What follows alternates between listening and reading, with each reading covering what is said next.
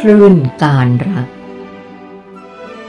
จิตวิญญาณภายในตัวเธอนั้นมีสถานะเป็นสากล จิตวิญญาณของเพื่อนๆของเธอและคนอื่นทั่วทั้งจักรวาล ก็มีสถานะเป็นสากลเช่นกัน พูดง่ายๆ ตัวจิตวิญญาณของทุกๆ คนเป็นหนึ่งเดียวกัน มีแต่จิตสำนึกของเราเท่านั้นที่แยกตัวออกมา โยชิดะย้ำอีกครั้ง แล้วทำอย่างไร เราถึงจะสื่อสารกับจิตวิญญาณได้ล่ะครับ ผมถาม การที่เธอจะสื่อสารกับจิตวิญญาณให้ได้นั้น เธอต้องรู้ก่อนว่า เขาใช้คลื่นความถี่อะไร จากนั้นก็แค่สั่นสะเทือนจิตสำนึกให้ตรงกับคลื่นความถี่ของเขาเท่านั้น ตามหลักการพื้นฐาน พลังงานของทุกสรรพสิ่งตั้งแต่อนุภาคที่เล็กที่สุด จนถึงใหญ่ที่สุด จะมีคลื่นความถี่ชนิดหนึ่ง ที่ถูกปลดปล่อยออกมาเหมือนกันหมด นั่นคือ คลื่นความถี่แห่งการยึดโยงเหนี่ยวรั้งซึ่งกันและกัน คลื่นความถี่นี้ ถ้าหากแปลรหัสเป็นภาษาพูดจะได้ออกมาว่า การผนึก การผนวก การยึดเกาะ การบวก การหลอมรวม การรัดตรึง การรัก หรือความรัก หรือสรุปง่ายๆว่า ความรักคือคลื่นความถี่ที่จิตวิญญาณเขาใช้กัน แค่ความรักหรือครับ ผมแปลกใจ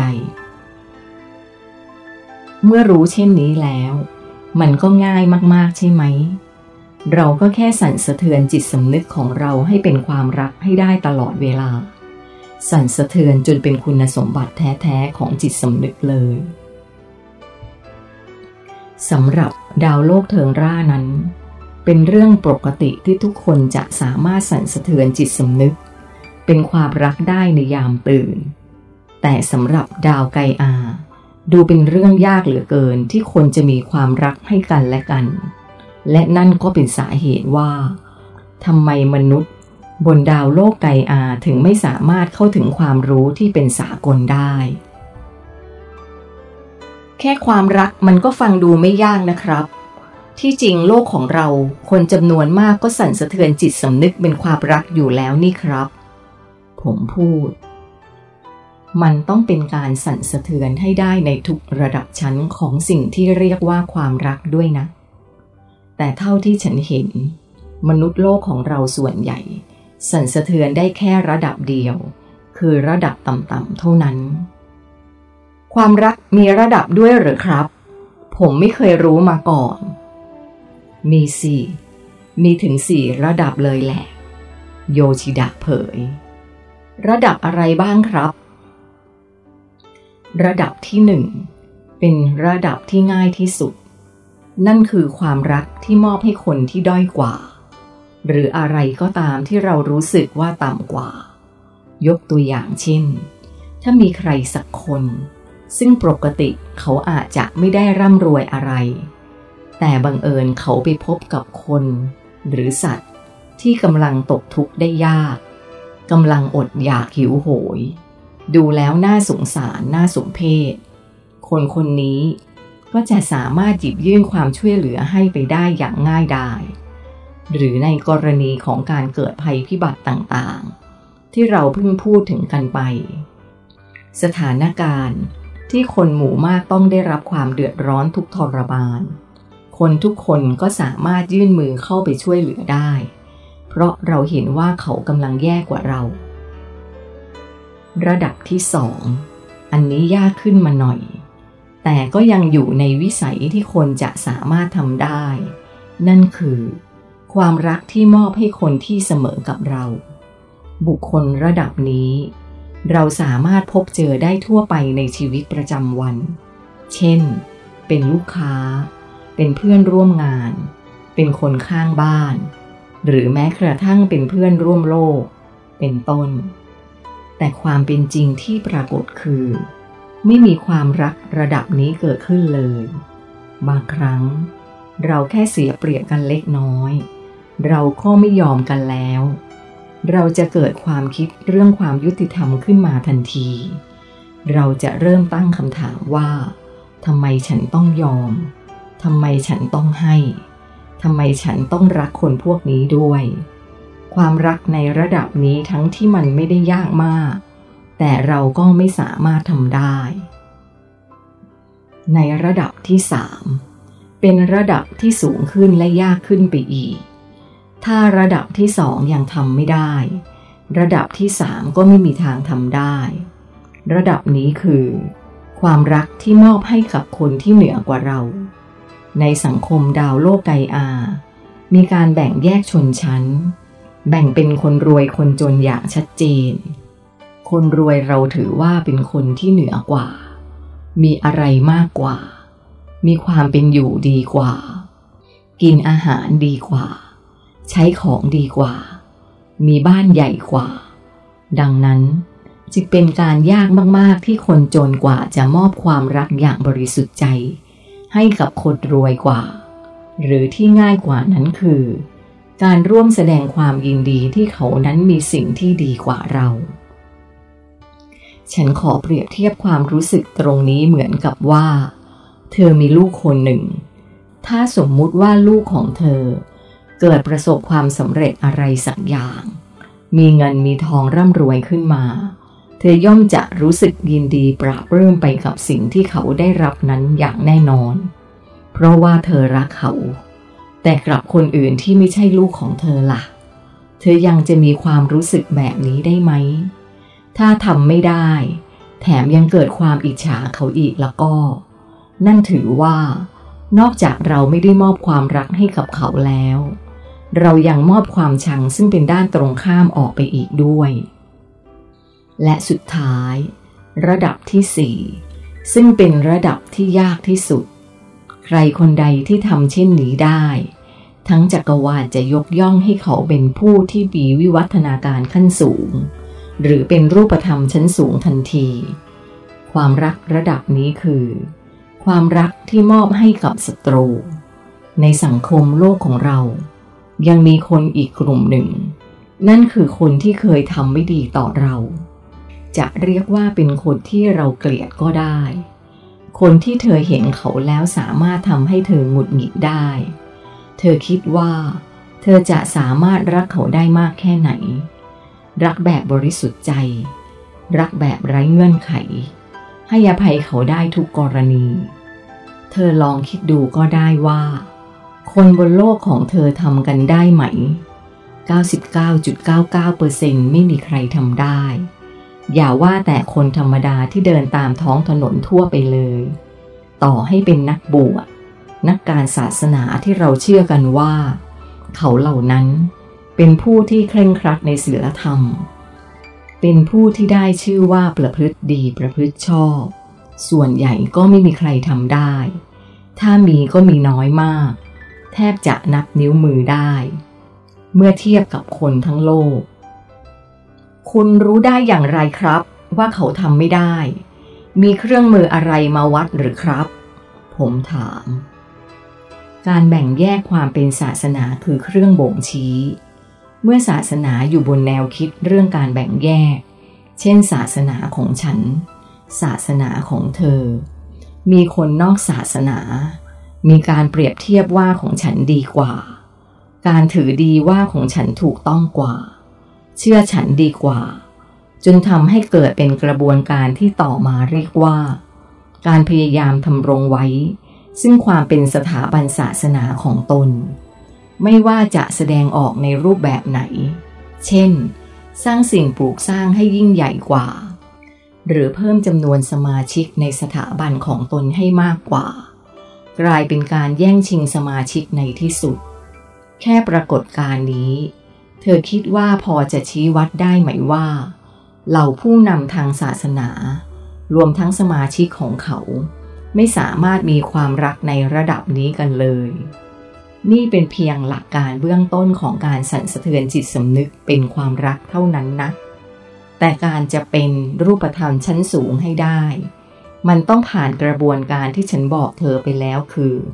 ต้องทำให้ได้ เขาถึงจะยอมรับว่าเขาเป็น การทำทำอะไรครับ ผมถาม มีหลักเกณฑ์อยู่อีกสี่ระดับ เพื่อใช้ตรวจสอบว่าเธอนั้น สามารถทำได้หรือยัง เขาเสริม มีอีกหรือครับ ใช่ หลักเกณฑ์นี้เธอสามารถใช้เป็นเกณฑ์วัดได้เลยว่า เธอนั้นผ่านกระบวนการทำนี้ได้สำเร็จหรือไม่ และเธอสามารถเป็นรูปธรรมชั้นสูงแล้วหรือยัง เมื่อไหร่ที่เธอประสบกับเหตุการณ์ใดเหตุการณ์หนึ่ง ไม่ว่าจะเป็นเหตุการณ์ด้านที่ทำให้เธอพึงพอใจ หรือไม่พอใจก็ตาม เธอจะมีปฏิกิริยากับเหตุการณ์นั้นอย่างไร ฉันจะยกเอาเหตุการณ์ที่มีผลกระทบ ต่อการแสดงออกของเธอมากที่สุด เพื่อให้เห็นภาพชัดๆ ฉันขอยกเอาเรื่องความโกรธก็แล้วกัน คนในระดับชั้นที่หนึ่งคือ จะตอบสนองต่อความโกรธนั้นทันที ด้วยการแสดงออกทางกายภาพ เช่น แย่ที่สุดคือลงมือทำร้ายคนที่ทำให้เขาโกรธ หรือดีขึ้นมาหน่อย คือการต่อว่าด่าทอ ซึ่งทั้งสองกรณีล้วนเป็นการแสดงออกทางกายภาพทั้งสิ้น ผลที่ตามมาคือทำให้เขาทั้งคู่ เกิดความไม่พึงพอใจต่อกัน เกิดความชังต่อกัน ซึ่งในทางพลังงาน เขาทั้งสองได้ปลดปล่อยคลื่นความถี่ด้านลบ ออกมาสู่บรรยากาศโลกไปแล้ว ไม่ว่าเหตุการณ์จะจบลงด้วยวิธีการใด ผลที่ตามมา คือเขาทั้งสองได้ผูกใจเจ็บต่อกัน จนทำให้เกิดเป็นพันธสัญญา หรือการเกี่ยวกรรมต่อกันไปเรียบร้อยแล้ว และเมื่อมีการเกี่ยวกรรมกัน เขาทั้งสองจะต้องหาโอกาสมาเจอกันใหม่ ในอนาคต เพื่อแก้ไขบทเรียนนี้อีกครั้ง อย่างแน่นอน และนี่คือปัญหาใหญ่ของมนุษยชาติ ที่ทำให้เราต้องมีการเวียนว่ายตายเกิดกันไม่รู้กี่หมื่นกี่แสนชาติ และมันก็เป็นปัญหาระดับจักรวาล ที่ทำให้มีดวงจิตวิญญาณตกค้าง อยู่บนดาวโลกไก่อานี้เป็นจำนวนมากนั่นเอง ถัดมาคือคนในลำดับที่สองซึ่งถือว่าได้มีการวิวัฒน์ขึ้นมาอีกชั้นหนึ่งคือ เขายังมีความโกรธอยู่ แต่จะพิเศษกว่าลำดับแรก คือเขาจะไม่แสดงออกมาทางกายภาพ ดังนั้น พวกเขาจึงไม่ได้สร้างผลลัพธ์ทางกายออกมา แต่ในจิตใจของเขาก็ยังมีความโกรธอยู่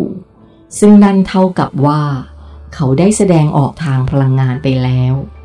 ในจักรวาลจึงถือว่า เขาได้ปลดปล่อยคลื่นที่เป็นสิ่งปฏิกูล ไปสู่บรรยากาศเรียบร้อยแล้วเหมือนกัน และคลื่นนี้ ก็มีผลที่ทำให้เกิดการเกี่ยวกรรมกันอยู่ดี เราอาจจะเรียกกระบวนการนี้ว่า กรรมทางพลังงาน หรือมโนกรรมก็ได้ลำดับที่สามสำหรับคนลำดับนี้ จัดว่ายังมีความโกรธประทุขึ้นมาในใจ และเขาก็ไม่แสดงออกมาทางกายภาพเหมือนกับลำดับที่สองแต่จะมีความพิเศษกว่าลำดับที่สองคือ เขาเริ่มมีทักษะในการขจัดมันให้สิ้นออกไปจากจิตเพิ่มขึ้นมา หรือที่เราเรียกทักษะนี้ว่า การรู้จักให้อภัย ซึ่งเขาจะสามารถจัดการในส่วนนี้ ได้ช้าหรือเร็วก็ขึ้นอยู่กับทักษะของแต่ละคน บางคนก็สามารถขจัดได้เร็วภายในไม่กี่ชั่วโมง บางคนอาจจะใช้เวลาหลายวัน บางคนหลายเดือน หรืออาจจะนานหลายปี คุณสมบัติหรือทักษะของคนลำดับนี้ ถือว่ามีการวิวัฒน์มากกว่าลำดับที่สองมากทีเดียว เพราะเขาได้ชื่อว่า มีความตั้งใจ หรือมีความพยายามที่จะขจัดมันออกไป ซึ่งผิดกับลำดับที่สองที่ไม่เคยมีเลย แต่ถึงแม้ว่าเขาจะไม่มีการกระทำอะไรออกไป และก็สามารถกำจัดความขุ่นมัวในจิตใจ ด้วยการให้อภัยได้ในที่สุดแล้วก็ตาม แต่เขาก็ยังต้องเกี่ยวกรรมและและต้องกลับมาเกิดเจอกับสถานการณ์แบบเดิมนี้อีกอยู่ดี เพราะว่าพลังงานแห่งความชัง หรือคลื่นความถี่ด้านลบ ได้ถูกปลดปล่อยออกไปจากจิตใจเขาแล้ว ผู้ที่จะได้รับการขนานนามว่าเป็นรูปธรรมชั้นสูงนั้น จะต้องทำลำดับที่สี่นี้ให้ได้เท่านั้น นั่นคือ จะต้องไม่มีการปลดปล่อยคลื่นความถี่ลบใด ๆ ออกไปเลยตั้งแต่แรก ไม่ว่าจะอยู่ในสถานการณ์ที่ทำให้โกรธมากแค่ไหน นอกจากเขาจะไม่ปลดปล่อยความชังออกมาแล้ว เขายังต้องปลดปล่อยคลื่นความรักออกมาให้ได้อีกด้วย ซึ่งมันจะต้องเป็นคลื่นความถี่ระดับสูงสุด ที่ฉันได้บอกเธอไปในช่วงที่แล้ว ถ้าเราดูจากปรากฏการณ์ของคนทั้งหมด รวมถึงผู้ที่ได้ชื่อว่าเป็นผู้นำทางศาสนาบนโลกของเรา ฉันยังไม่เห็นใครเลยที่เข้าถึงการทำระดับสูงสุดในทั้งสองหลักเกณฑ์นี้ได้เลยสักคน แต่พวกเขาก็ได้ชื่อว่าเป็นคนดีไม่ใช่หรือครับ ผมแย้ง คนดีที่เธอกำลังพูดถึงนั้น มันหมายความว่าอย่างไรล่ะ โยชิดะถามผมกลับบ้าง เออ คือสิ่งที่พวกเขายึดถือปฏิบัติกันไงล่ะครับ เช่น การถือศีล การไม่ฆ่าสัตว์ การไม่พูดโกหก การไม่ล่วงเกินผู้อื่น และอื่นๆอีกมากมาย ผมยกตัวอย่าง นั่นฉันเรียกว่าเป็นสิ่งที่ควรทำอยู่แล้วต่างหากไม่ใช่ความดี เอาอย่างนี้นะ ฉันจะยกตัวอย่างให้เธอลองคิดตามดูนะ เขาพูด ถ้ามีโจรคนหนึ่ง กิจวัตรของเขาคือการไปปล้นคนอื่นทุกวัน แล้วอยู่มาวันหนึ่ง เขาเกิดคิดได้ว่าเขาจะเลิกปล้น เขาเลยตั้งกฎว่า ต่อไปนี้เขาจะไม่ปล้นใครอีก เธอคิดว่าเขาเป็นคนดีไหม เออเออไม่น่านะครับ ผมตอบ คนที่จะเรียกตัวเองว่าเป็นคนดี จะต้องมีปรากฏการแสดงออกมาให้เห็น ไม่ใช่แค่เลิกทำชั่ว แต่ไม่ว่าการแสดงออกมานั้นจะเป็นอย่างไร ก็ต้องมีพื้นฐานมาจากความรักระดับสูงสุด บวกกับ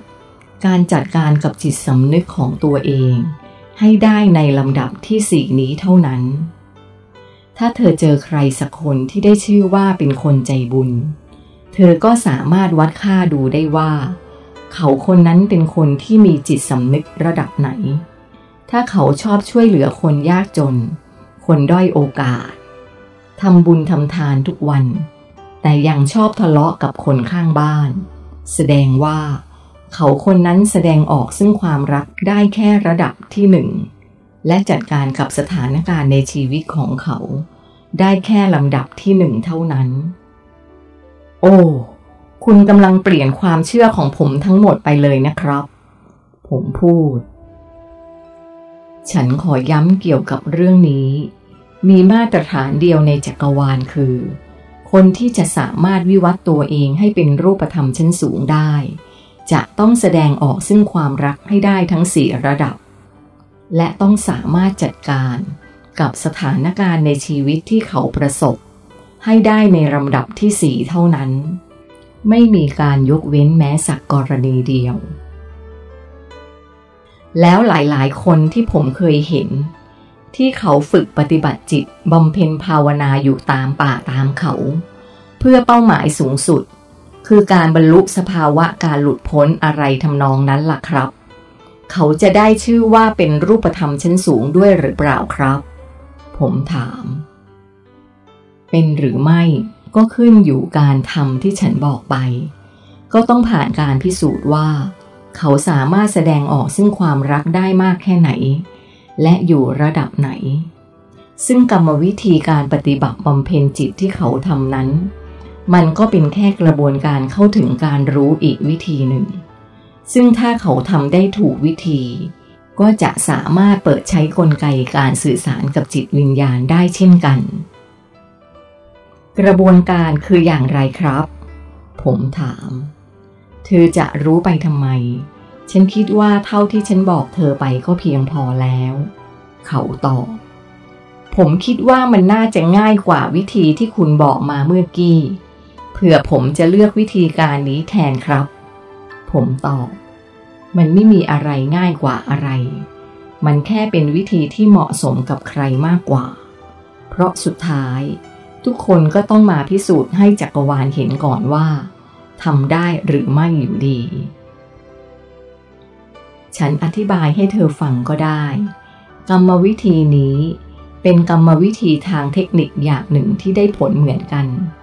แต่ค่อนข้างเสี่ยง เพราะถ้าเข้าใจผิด อาจจะทำให้คนคนนั้นหลงทางได้ ดีแล้วที่เธอถาม ฉันจะได้ถือโอกาสนี้ เตือนเธอไว้เลยว่า ต้องระวังหากเธอจะใช้วิธีนี้จริง ๆดังที่ฉันเคยบอกไว้เกี่ยวกับเรื่องการเข้าไปจัดการเปลี่ยนคลื่นความถี่ของจิตสำนึก ให้เป็นคลื่นเดียวกับคลื่นความถี่ของจิตวิญญาณ เพื่อที่จะสามารถเข้าถึงความรู้จากทั่วทั้งจักรวาลในข้างต้น ในกรณีของกรรมวิธีนี้ จะใช้วิธีการควบคุมการทำงานของจิตสำนึกแทน การสั่งให้จิตสำนึกทำงานอะไรง่าย ๆ ซ้ำๆไปเรื่อยๆ เช่น ให้กำหนดลมหายใจเข้าออก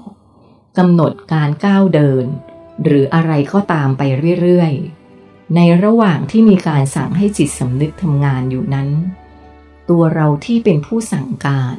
ก็กลายเป็นจิตวิญญาณไปโดยอัตโนมัติ เพราะความรู้สึกมันจะต้องมีตำแหน่งที่ตั้ง จากเดิม จิตสำนึกอยู่ในสถานะเป็นผู้สั่งการ จิตวิญญาณไม่ได้มีสถานะอะไร เพราะจิตสำนึกไม่เคยเปิดโอกาสให้มาก่อน แต่กระบวนการนี้ จิตสำนึกได้ถูกย้ายสถานะไปเป็นผู้ถูกสั่ง จิตวิญญาณเลยกลายเป็นผู้สั่งแทน เพราะมันมีอยู่แค่สองสถานะนี้เท่านั้น ทีนี้เมื่อจิตสำนึก กลายเป็นผู้ถูกดูหรือผู้ถูกสั่ง จิตวิญญาณซึ่งตอนนี้เป็นผู้ดูหรือผู้สั่งการ หากเธอทำกระบวนการนี้อย่างต่อเนื่องไปเรื่อยๆ จนเกิดความชำนาญ จิตสำนึกก็จะอยู่ภายใต้การควบคุมของจิตวิญญาณโดยสมบูรณ์ และตรงนี้เองที่เป็นจุดอันตราย เพราะเมื่อจิตสำนึกอยู่ภายใต้การควบคุมแล้ว จิตวิญญาณที่แต่เดิมมีอำนาจทางพลังงานมาก ปรากฏการที่เกิดขึ้นคือ เขาจะมีอำนาจจิตที่เหนือกว่าคนธรรมดา อย่างที่เราเรียกกันว่ามีอำนาจพิเศษ ซึ่งมันไม่ใช่เรื่องแปลกประหลาดอะไร มันเป็นแค่กลไกปกติ แต่ที่อันตรายก็คือ คนที่ได้อำนาจนี้แล้ว มักจะคิดว่ามันสิ้นสุดกระบวนการ หรือคิดว่าประสบความสำเร็จแล้ว จนนำไปสู่การใช้อำนาจนี้ ไม่ตรงกับวัตถุประสงค์ ก็คือ เอาไปทำให้ตัวเองนั้น แบ่งแยกจากคนอื่น โดยยกตัวเองเป็นผู้วิเศษ แทนที่จะใช้มันเพื่อแสดงความรัก หรือยึดโยงซึ่งกันและกัน ซึ่งเป็นเรื่องน่าเสียดายที่คนคนนั้น จะหยุดอยู่แค่ตรงนั้น ไม่สามารถวิวัตต่อไปได้ ทั้งๆทที่น่าจะเอาความสามารถนั้น มาเข้าสู่กระบวนการทำจะได้สู่สภาวะการเป็นต่อไป เพราะถ้าเขามีพลังอำนาจในการควบคุมจิตสำนึกได้อย่างอยู่หมัดแล้ว เรื่องอื่นๆ ก็เป็นเรื่องง่าย จะควบคุมให้สั่นสะเทือนเป็นความรักระดับใดก็ง่าย เขาพูดด้วยความรู้สึกเสียดายก่อนที่จะนิ่งเงียบไป